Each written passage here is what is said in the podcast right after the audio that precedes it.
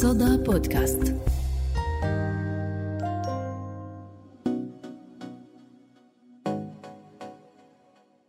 قبل كم سنة كنت بختام مشروع لتمكين المرأة.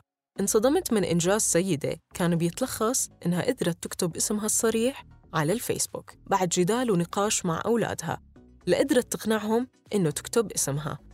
هالحقيقة الحزينة عم بتحطنا أمام سؤال كان في بنات وسيدات حوالينا وفي مجتمعنا؟ عم بيستخدموا الفيسبوك وغيره من مواقع التواصل الاجتماعي بأسماء مستعارة مثل الأميرة الحزينة والورد المخملية وغيرها من هالأسماء خوفاً من عائلاتهم ولشعورهم إنهم أكثر حرية لأنه ما حدا رح يعرفهم وبالتالي ما رح يطلق عليهم أحكام. بعرف كتير ناس عم بيعملوا fake accounts على الفيسبوك.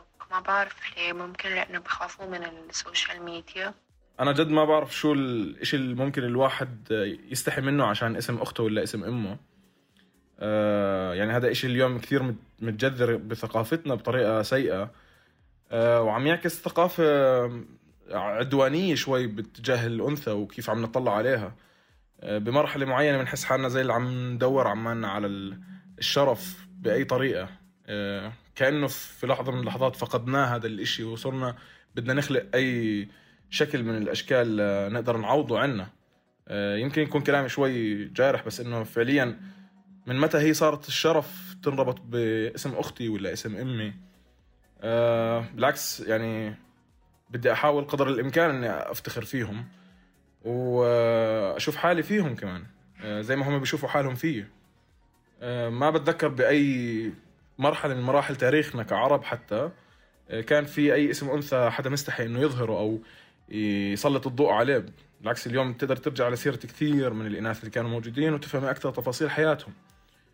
آه، فلو هذا الإشي من عاداتنا إن كانت كإسلامية ولا كعربية كان الأجدر فيهم هم اللي يبلشوا بطمس هذا ال- العادة.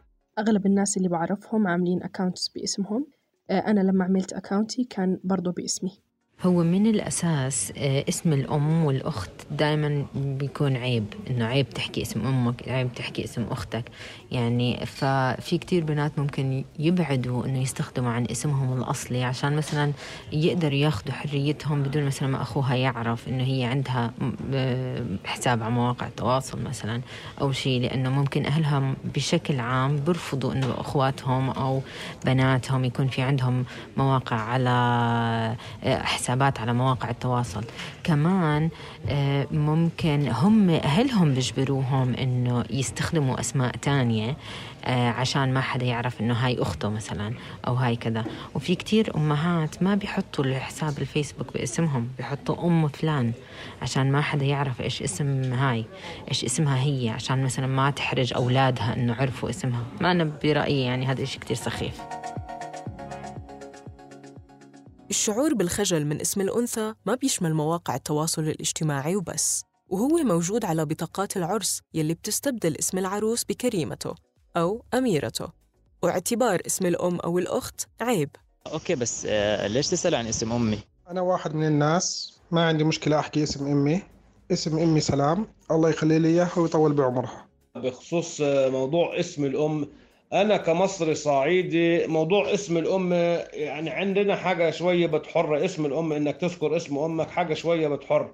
هي عادات وتقاليد حاجات آه، معينة ما أعرفش هي جت منين يعني بس حاجة صعبة علينا بصراحة. كل ما بقرأ بتاريخ الأردن وبحضر وثائقيات عن واقع النساء العربيات والأردنيات في الماضي وبقارنه بحياتنا بالوقت الحالي. وكيف كان بالماضي ينظر للمرأة بعين الفخر والاعتزاز وخاصة لدى العشائر الأردنية يلي كانت تتباهى بالنساء لدرجة أنه أسمائهم ألقاب لبعض العشائر.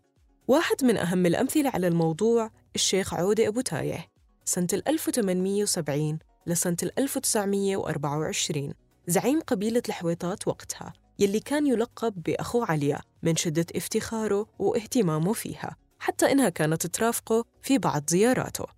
للحديث أكثر بالموضوع حبينا نحكي مع الأمينة العامة للجنة الوطنية الأردنية لشؤون المرأة الدكتورة سلمى النمس.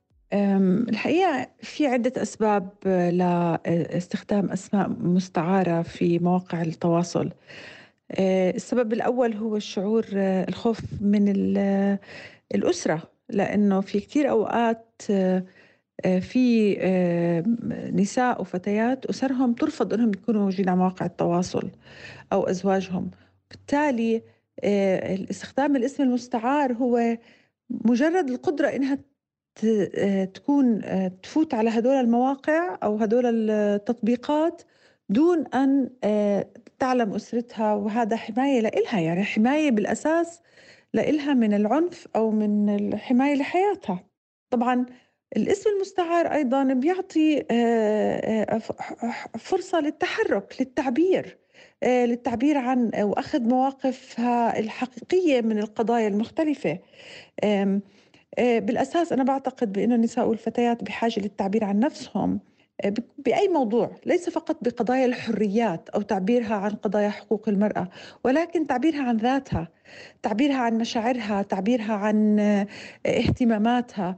كلها قضايا في مجتمعاتنا الكثير منها بيدخل في العالم الخاص. وبنفس الوقت يبدو بأنه بالعالم الخاص آه، تفتقد النساء للفرصة بالتعبير عن ذاتها. وبالتالي هذا الفضاء أصبح يعطيها فرصة للتعبير عن ذاتها عن اهتماماتها دون كسر حاجز الخصوصية المرتبطة بمجتمعاتنا.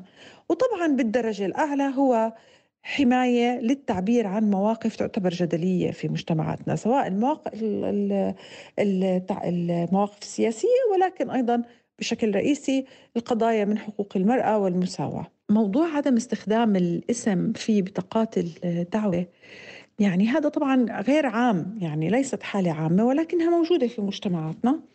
وللأسف أنا بعتقد بأنها آه، حالة مستجدة في المجتمعات العربية في آخر ثلاث إلى أربعة عقود. لأنه في في إذا نظرنا للتاريخ آه، سواء التاريخ العربي قبل أكثر من 1400 سنة كانوا ينسبوا الأبناء لأمهاتهم وكان اسم المرأة شيء يذكر وما فيه أي خجل. وهذا موجود حتى في آه، في القرآن في آه، في الأحاديث النبوية في السيرة النبوية. ما في إخفاء لأسماء زوجات الرسول وغيره. لكن أنا بعتقد أنه هذه حالة آه، مستجدة في الدولة العربية الحديثة وبعتقد بدأت من السبعينات للثمانينات ومرتبطة بدفع النساء للفضاء الخاص. يعني وهذا آه، وكأن المرأة آه، وربط المرأة وكأنها تابع للرجل أو الأسرة فهي إما الإبنة أو الزوجة أو الأخت. وليس وفي محاولة لدفعها للفضاء الخاص وأيضا لإعطائها تبعية للزوج أو الأسرة باعتبار أنه هم الأساس وهي هي تابعة لهذه المنظومة الاجتماعية. والاحتفاظ باسم المرأة وهو كأنه أصبح اسم المرأة يعني يكش يعني نفسه يحمل شرف الأسرة. وبالتالي كشفه هو يعني وكأنه كشف لعورته العورة الكاملة. كتير مرات بتكون الأسماء المستعارة على مواقع التواصل الاجتماعي مدعاة للسخرية بس بالواقع بتكون مخبية وراها قصص للهروب من واقع بخلي الأنثى تستحي من اسمها.